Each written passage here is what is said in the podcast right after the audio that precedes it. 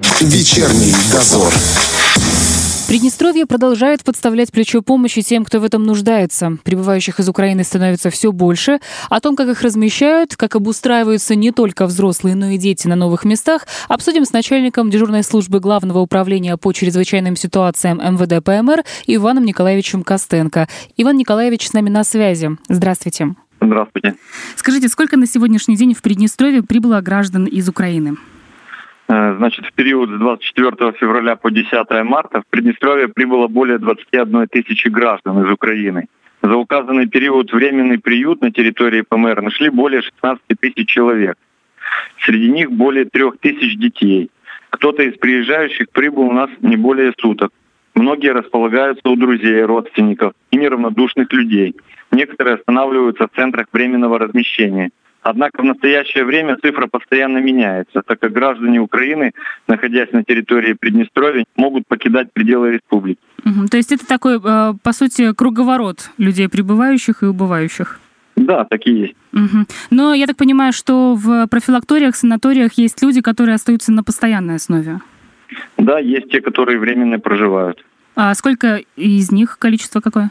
Э, в настоящее время в пунктах временного проживания иностранных граждан, являющихся беженцами, размещено 531 человек, среди них 226 детей. Вы знаете, ведь границы с Украиной закрыты. Как получается, что их становится все больше? В тот день, когда украинские власти решили закрыть все пункты пропуска, граничащие с территорией Приднестровья, беженцы из Украины нашли свой путь въезда со стороны Молдовы. Ежедневно к нам прибывает в среднем 500 человек. С 24 февраля на нашей территории открыты центры временного размещения.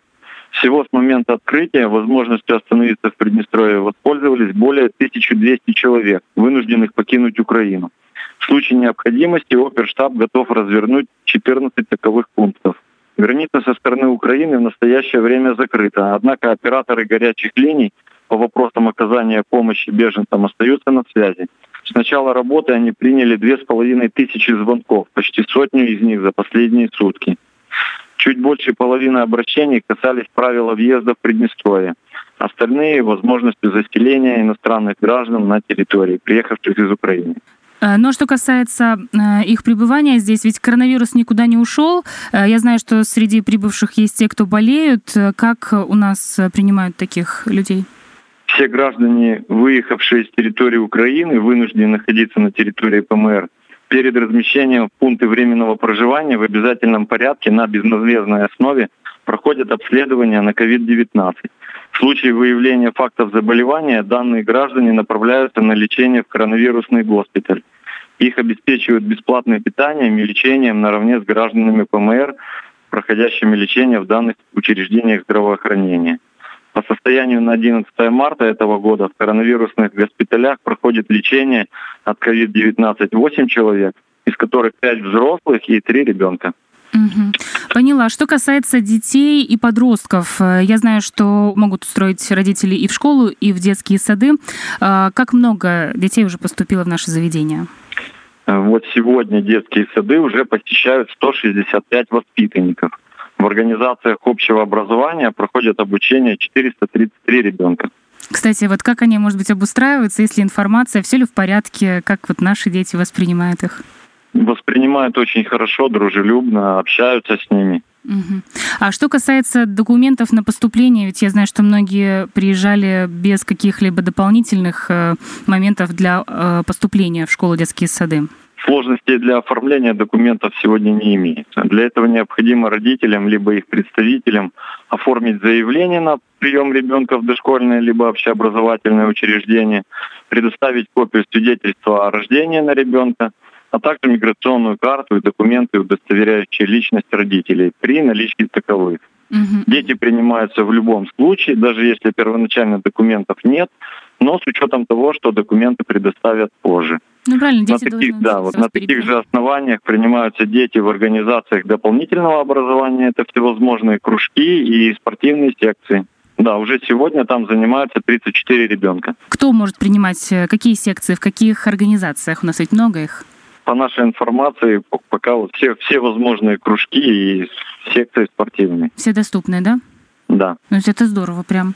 А, что касается наших граждан, я знаю, что активно откликнулись на помощь нуждающимся. На сегодняшний день всего ли достаточно или какие-то моменты еще требуются, чтобы, может быть, люди услышали и как-то помогли? Ежедневно на горячую линию Главного управления по чрезвычайным ситуациям по телефону в Тирасполе 9 12 77 поступают обращения от граждан, прибывших с территории Украины, о необходимости в продуктах питания, одежде, средствах личной гигиены.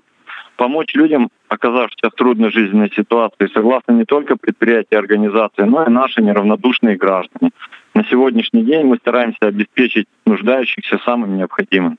Если вот люди нас слушают и понимают, что хотят помочь, куда обращаться, возможно, позвонить, прийти, чтобы узнать? Прием гуманитарной помощи у нас осуществляется в столичной пожарной части по адресу улица Гвардейская, 15 с 8 до 20 часов.